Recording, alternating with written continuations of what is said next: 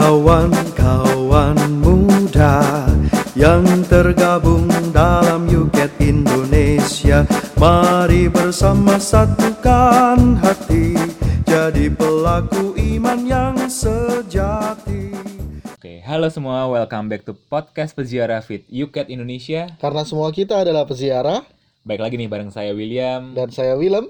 Dan tanpa Romo Uut hari ini William ya. Jadi ini sebenarnya podcast yang tidak kita rencanakan, nggak ada di tema, tapi menarik untuk kita bahas nih. Betul. Ini kita mau bahas apa nih William? Kan sekarang lagi rame ini ya, ada orang-orang yang mengaku lulusan S3 Vatikan gitu ya. Nggak tahu tuh S3 Vatikan atau Vacitan nggak tahu.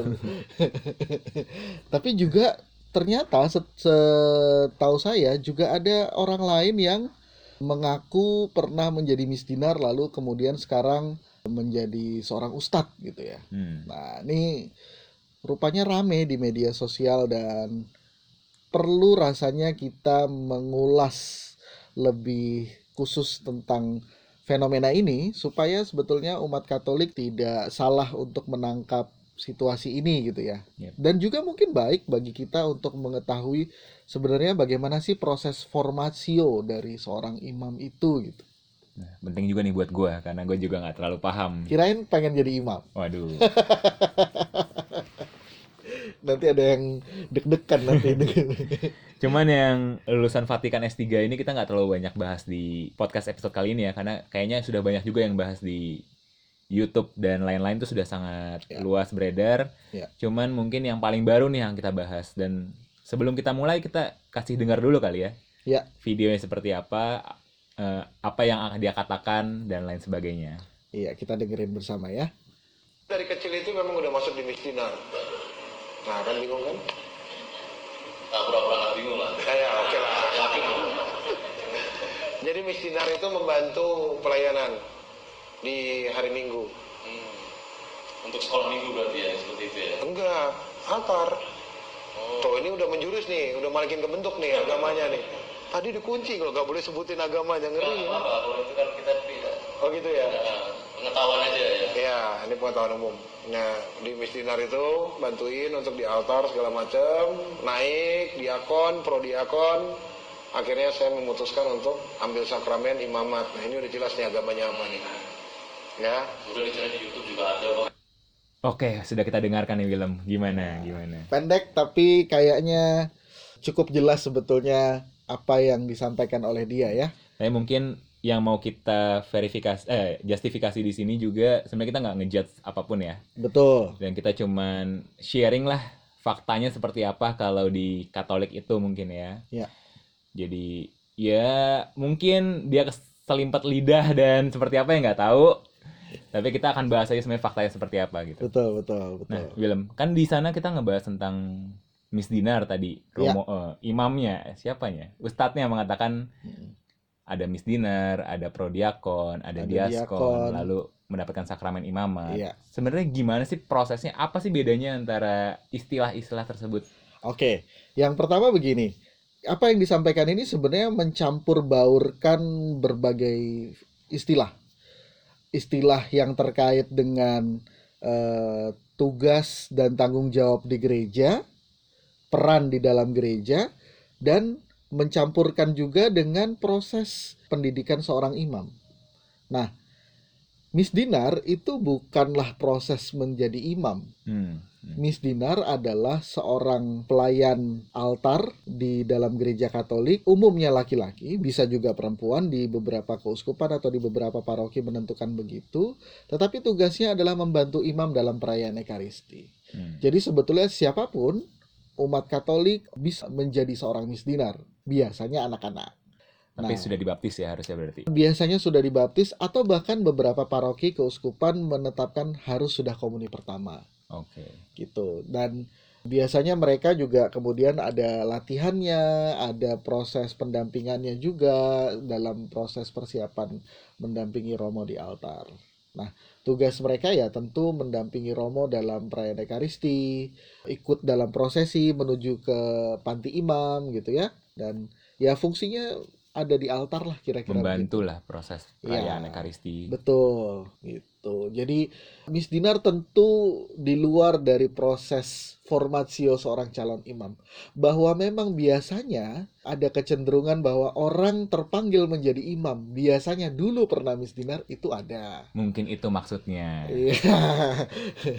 Jadi tapi tidak berarti orang yang Miss Dinar adalah orang yang mengikuti proses Proses menjadi imam ya. imam. Hmm. Iya, betul. Oke, setelah Miss Dinar, beliau ini juga menyampaikan atau ada kata-kata atau ada istilah prodiakon, diakon lalu jadi prodiakon. Iya, nah ini sebetulnya yang mencampur baurkan itu di sini ya. Oke. Karena yang sangat aneh adalah ketika dari Miss Dinar langsung diakon. Diakon dalam gereja Katolik adalah sebuah tahbisan. Jadi tahbisan pertama dalam proses kita mengenal tiga tahbisan ya, tahbisan diakon, tahbisan imam, dan Imam, tahbisan uskup. Ya. Diakon adalah tahbisan pertama yang diterima oleh seorang calon imam sebelum dia kemudian mendapatkan tahbisan imamatnya. Nah, maka tidak mungkin ketika seorang misdinar itu tiba-tiba menjadi diakon. Dia harus masuk seminari dulu, menempuh pendidikan yang cukup panjang sampai akhirnya keuskupan atau kongregasi menganggap dia cukup dan layak untuk ditabiskan menjadi diakon dan kemudian ditabiskan menjadi diakon Sekolah dulu gitu. sekolah dulu dengan cukup lama. Mungkin sekitar 12-13 tahun ya. Nah, diakon, seseorang yang sudah ditabiskan menjadi diakon, kemudian menjalani proses biasanya tahun, ada yang mengatakan penpas, pendidikan pastoral, ada yang mengatakan tahun pastoral gitu ya. Tapi biasanya memang ditugaskan di paroki atau di institusi tertentu untuk tugas pastoral yang mana mempersiapkan dirinya untuk menjadi imam. Karena biasanya tidak lama tuh. Habis diakon mungkin sekitar setengah tahun atau satu tahun kemudian ditabiskan menjadi imam Hmm. gitu jadi biasanya orang kalau sudah dalam posisi diakon berikutnya adalah menjadi imam kecuali dia kemudian mengundurkan diri ya nah itu nah anehnya di sini kemudian yang bersangkutan mengatakan saya habis misdinar Diakon. menjadi diakon lalu prodiakon. Prodiakon. Nah, ini dua hal yang berbeda. Prodiakon adalah pembantu imam. Ya, jadi imam itu biasanya di beberapa paroki atau keuskupan tertentu dibantu oleh bisa dikatakan dua dua peran ya. Peran pertama adalah misdinar, peran kedua adalah prodiakon. Biasanya prodiakon itu kalau dalam perayaan ekaristi membantu untuk membagikan komuni Ya. gitu. Tapi juga biasanya prodiakon ada tugas-tugas lain dalam paroki. Misalnya membantu untuk katekese atau membantu untuk ibadat-ibadat di dalam lingkungan. Mungkin juga pemakaman. Hmm. Nah, tugas-tugasnya memang sangat mendukung reksa pastoral dari seorang imam di dalam lingkup paroki. Jadi prodiakon pasti awam. Prodiakon tidak mungkin adalah seorang calon imam dan oleh karenanya prodiakon bukan bagian dari proses formasio seorang imam Hmm. gitu. Jadi ini sudah beda lagi nih. Apalagi ketika yang bersangkutan kemudian mengatakan dari misdinar menjadi diakon, kemudian prodiakon lalu ambil sakramen imamat. Nah, ini tidak dikenal nih dalam struktur gereja Katolik orang mengambil sakramen imamat. Harusnya menerima. Seseorang akan menerima sakramen imamat setelah menempuh pendidikan yang cukup, dinyatakan cukup oleh uskup atau provinsial eh, dari kongregasinya untuk kemudian ditahbiskan menjadi imam. Hmm. Jadi sakramen imamat bukan sesuatu yang kalau kita di restoran itu, oh saya pilih itu lalu saya ambil. Enggak. Sakramen imamat adalah rahmat tahbisan yang diterimakan kepada seseorang setelah dia menempuh proses pendidikan yang cukup panjang. Oke. Dan berarti kalau misalnya baik lagi, prodiakon itu berarti bukan di atasnya diakon ya? Bukan. Bukan profesional diakon ya? Iya. ya? Beda, bukan, beda bukan, arah bukan, ya? bukan, beda arah. Jadi ini betul-betul mencampur baurkan. Dan dalam rekaman yang lain, saya juga menemukan pernyataan bahwa yang bersangkutan mengatakan pernah menjadi imam Dominikan Hmm. dan ditahbiskan di tahun 2000. Menariknya adalah imam Dominikan pertama dari Indonesia yang ditahbiskan itu tahun 2005. Oh, oke. Jadi kita bisa menyimpulkan lah kira-kira seperti apa. Imam Dominikan tuh apa? Imam Do- Dominikan adalah salah satu ordo dalam gereja ha. Katolik. Hmm. Disebutnya Ordo Predicatorium, bahasa Inggrisnya Order of Preacher, bahasa Indonesia Ordo Pengkhotbah. Dan mereka disebut Dominikan karena pendirinya adalah Santo Dominikus. Oke, Oh, berarti dia masuk kongregasi gitu ya? Iya, Oke, gitu jadi lebih kira-kira. clear harusnya ya. Betul. Berarti ada memang yang tugas-tugasnya awam, misdinar, prodiakon. Iya. Tapi memang ada yang tugasnya adalah memang tujuannya untuk menjadi calon imam, imam, dan iya. jadi imam gitu ya. Betul, betul, betul. Dan memang kita harus menyadari bahwa proses pendidikan seorang calon imam itu sangat panjang, penuh lika-liku, penuh tantangan, penuh dinamika. Karena prosesnya bisa memakan waktu belasan tahun ya. Mulai dari seminari menengah, lalu masuk ke dalam tahun rohani kalau yang bersangkutan menjadi ingin menjadi imam projo atau masuk menjadi postulan atau novisiat untuk kongregasi atau ordo.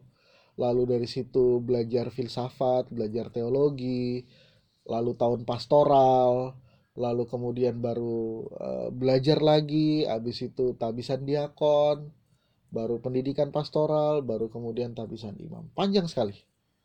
Oke, dan gue penasaran nih. Kan berarti anggaplah memang beliau ini adalah pernah menjadi imam, kemudian berpindah agama. Iya. Itu prosesnya sebenarnya kalau di Katolik memungkinkankah atau seperti apa sebenarnya? Bagian apanya nih? Bagian Setelah dia jadi imam berarti dia kan harus menjadi awam kembali ya? Atau seperti apa prosesnya sehingga akhirnya dia bisa pindah Iya. agama? ah ini dua hal yang berbeda nih. Mhm. antara dia menjadi awam atau dia menjadi pemeluk agama lain Hmm. gitu ya. Ketika dia menjadi awam, prosesnya sebetulnya ada dalam gereja Katolik yang disebut dengan laisasi, Laisasi. pengawaman kembali gitu dan prosesnya memang memakan waktu cukup lama dan tidak mudah. Maka ada beberapa orang yang kemudian mengundurkan diri tapi masih statusnya gantung dan mereka perlu kita doakan, perlu kita temani juga dalam peziarahan mereka. Nah, ketika seseorang itu berpindah agama, tentu gereja tidak punya proses khusus ya, tetapi jelas bahwa beliau ketika memilih agama yang berbeda tentu memutuskan hubungannya dengan gereja. Otomatis ya dia terpisah dari gereja. Ada langkah-langkah yang harus dilakukan nggak? Tidak ada Nggak ada. sebetulnya. Berarti maksudnya kalau misalkan gua dibaptis gitu ya, sudah dibaptis terus tiba-tiba gua ngerasa ah nggak serak nih Mm-mm, sama gereja Katolik, gue mau pindah memeluk agama lain gitu. mm-mm. Gue tinggal cabut atau ada proses untuk Betul. Jadi sebetulnya ya gereja Katolik sangat terbuka untuk Oh. orang yang memang mau masuk atau orang yang mau keluar. Tetapi ingat bahwa ketika orang sudah masuk dan sudah dibaptis, rahmat baptisan itu kekal. oke. Jadi baptisan itu sekali seumur hidup. Nggak bisa nih ketika sebelumnya Katolik, lalu kemudian pindah, lalu pengen jadi Katolik, oh ya kamu dibaptis ulang. Nggak. Rahmat baptisan itu tetap. Terus Rahmat- menerus. Iya, rahmat baptisan itu kekal. Dan itulah sebabnya kalau misalnya dari teman-teman yang gereja denominasi lain ingin masuk dalam persatuan dengan gereja Katolik, sejauh forma dan materi dari baptisan itu sama, dia tidak perlu dibaptis lagi. Dia Hmm. hanya perlu diterima dalam gereja Katolik. Oke, jadi memang iya dapat dikatakan cukup fleksibel berarti ya sebenarnya. Betul. Dan jangan lupa bahwa Yesus juga pernah mengingatkan bahwa ya jika kamu menyangkal aku, aku juga akan menyangkalmu di hadapan Bapa. Itu yang mungkin perlu kita ingat sebelum kita kemudian memutuskan diri memilih keputusan yang cukup besar dalam hidup kita ya. Dan yang kedua tentu rahmat baptisan itu kekal sampai kapan pun ini terus mengikat kita. Hmm, hmm. Gitu. Oke, nah kalau menurut lo nih, nih dengan kasus-kasus seperti ini gitu ya, mau apakah mereka benar-benar adalah pernah menjadi Katolik ataupun tidak gitu, itu kan urusan lain. Betul. Tapi dengan kasus seperti ini, dengan adanya apa ya seminar ataupun talk show yang mengangkat nama-nama mereka dan mereka menceritakan kisah mereka itu sebenarnya kisah-kisah yang menjual ya sebenarnya. ya. Betul, betul. Tapi pandangan lo sendiri gimana sih sebagai umat Katolik ngeliat ini? Pertama begini, kita tetap perlu menjadi bijak dalam mencermati setiap tayangan, informasi yang masuk kepada kita gitu ya. Apakah itu bentuknya YouTube, apakah itu bentuknya sharing di WhatsApp atau eh, postingan di Instagram atau Facebook gitu ya. Kita tetap perlu bijak melihat ini dari kacamata yang sungguh sangat jernih. Tujuannya apa dari sharing tayangan-tayangan tersebut? Dan tentu dengan bijak kita tidak perlu terpancing. Hmm. Mungkin saja untuk kelompok tertentu ini menjadi sangat menjual, menjadi sangat bombastis, tapi kita pun tidak perlu terpancing untuk marah atau kemudian tersinggung atau bahkan menuntut gitu. Rasanya tidak perlu. Nah, justru yang menjadi perlu menurut saya pribadi adalah bagaimana kita kembali mempelajari atau mendalami sebenarnya gereja Katolik dan ajarannya itu seperti apa sih? Ketika orang mengatakan diri pernah menjadi imam, mungkin kita perlu tahu bagaimana lika-liku jenjang pendidikan seorang calon imam Hmm. yang penuh dinamika itu. Dan kalau orang mengatakan saya pernah menjadi prodiakon, saya pernah menjadi missioner, mungkin baik bagi kita untuk tahu, oh, diakon itu apa, prodiakon itu apa, misdinar itu apa, tugasnya apa. Bahkan kalau perlu dan merasa eh, bisa, kenapa tidak mencoba untuk menjadi misdinar gitu ya, atau menjadi prodiakon ketika kesempatan itu ada. Dari situ mungkin kita bisa mengalami, oh ini ternyata peran-peran tertentu dalam gereja Katolik. Iya. Gitu. Balik ke berpikir kritis berarti ya. Berpikir kritis, tahu iya. pengetahuannya, betul, nggak usah tersinggung gitu ya. Iya. Mungkin apa yang bisa kita sarankan betul. dan ya udah gitu. Iya. Jalannya mereka, jalannya mereka, Iya. kita percaya dengan apa yang kita percayai. Betul. Dan tentunya tidak perlu ini menjadi kerikil di antara hubungan kita dengan teman-teman yang berbeda keyakinannya ya. Hmm. Ya anggaplah ini iklan-iklan lain lah yang memperkaya. Oh ternyata ada toh yang merasa predikat ini baik untuk dijual gitu ya. Dan juga mungkin kalau misalnya mengutip dari tokoh agama yang lain gitu ya, yang yang di video yang lain mengatakan, oh kalau menjadi pastor itu dinina bobokkan dengan fasilitas gitu ya. Mobil Fortuner, mobil apa? Pajero, Pajero. Pajero. Ah, kalau naik Pajero lalu ini enak Iya. dalam jangka waktu enam bulan permintaan dari umat bisa langsung ke Dewan Gereja Indonesia, Dewan Gereja Internasional lalu ke Vatikan, terus datang mobilnya. Apal banget pak. Ya harus didalami gitu ya. Tapi ya mungkin juga kita perlu melihat bahwa nggak semua kok para imam mendapatkan fasilitas yang begitu apa ya begitu mewahnya gitu. Mungkin untuk sebagian imam yang melayani di paroki yang kebetulan memang cukup mampu secara finansial mereka mendapatkan dukungan yang baik. Tapi masih banyak imam-imam yang bekerja di pedalaman yang bekerja di karya-karya misi tertentu di tempat-tempat yang memang jauh dari perkotaan di pelosok di tempat-tempat yang mengalami persekusi mereka serba terbatas Hmm. mungkin mereka harus naik motor dengan berkubang lumpur atau bahkan jalan kaki atau bahkan mereka harus naik sampan buat mereka yang di Kalimantan misalnya dan mereka ini tentu perlu perlu kita doakan dan juga dukung ya Siapa tahu kalau sobat peziarah pe- punya kenalan imam yang tugas di daerah, Romo boleh nggak saya ikut melayani di tempat Romo? Katakanlah satu minggu gitu, menikmati bagaimana perjuangan mereka. Dan dari situ mungkin kita bisa menghargai apa yang mereka lakukan. Dan ya tentu perlu kita doakan Iya. ya. Romo Wood aja seringnya naik sepeda ya. Dan juga mungkin juga kita perlu memahami struktur gereja Katolik berbeda sekali dengan apa yang dikatakan tadi ya. Hmm. hubungannya dengan Dewan Gereja Indonesia, Dewan Gereja Internasional, lalu Vatikan itu eh, kombinasi yang juga salah banget gitu ya. Gereja Katolik Indonesia tidak berafiliasi dalam Persekutuan Gereja-Gereja di Indonesia. Sebutan resminya sebetulnya itu, bukan Gere- Dewan Gereja Indonesia. Pun Gereja Katolik tidak bersekutu dengan eh, tidak terafiliasi maksud saya dengan eh, Dewan Gereja Internasional, apalagi Vatikan gitu ya. Dewan Gereja Internasional tuh apa? Sebetulnya ada World uh, World Council of Churches kalau nggak salah, tapi rasanya itu untuk persekutuan denominasi gereja-gereja Protestan atau gereja-gereja Oke. Pentakosta. Sekali lagi tentu saja gereja Katolik tidak berafiliasi dengan itu. Bahwa gereja Katolik juga berdialog, mencoba menjalin komunikasi, ya. Gereja Katolik mengupayakan persatuan di antara gereja-gereja, ya. Tetapi eh, dalam struktur tentu tidak ada hubungannya sama sekali. Dan nggak ada tuh rasanya Vatikan memikirkan mobil Pajero untuk seorang imam gitu ya. Apalagi yang minta umat gitu ya. Biasanya keuskupan sudah cukup mandiri atau bahkan paroki sudah cukup mandiri untuk mengurus keperluan-keperluan pelayanan pastoral para imam. Oke, luar biasa banget nih film nih.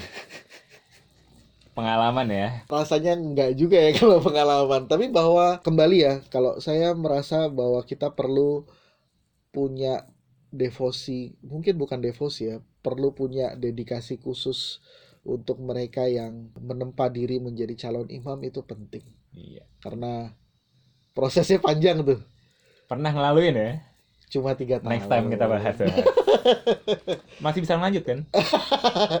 tapi ya ya mungkin betul juga kata Yesus banyak yang dipanggil sedikit yang dipilih angkatan saya misalnya dulu kami berdua puluh lima Tiga sekarang Berapa orang? Yang- Empat orang. Empat orang. dua orang imam diosesan Keuskupan Agung Palembang dua orang lagi imam dari kongregasi Hati Kudus Yesus Oke, mungkin next time kita akan bahas nih pengalamannya Willem waktu seminari di Palembang ya. aduh itu kayaknya membuka Buka- kisah-kisah Kan kisah kasih yang lama. asik Bukan membuka luka lama ya.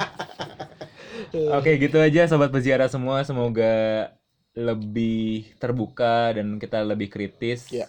Dan kita juga bukan kalangan yang tahu banget sebenarnya. Kit- Ya mungkin Willem juga belajar punya pengalaman dan mungkin juga ada yang miss segala macam ya. Kita tetap harus kritis lagi tentang Betul. apa yang sudah kita katakan.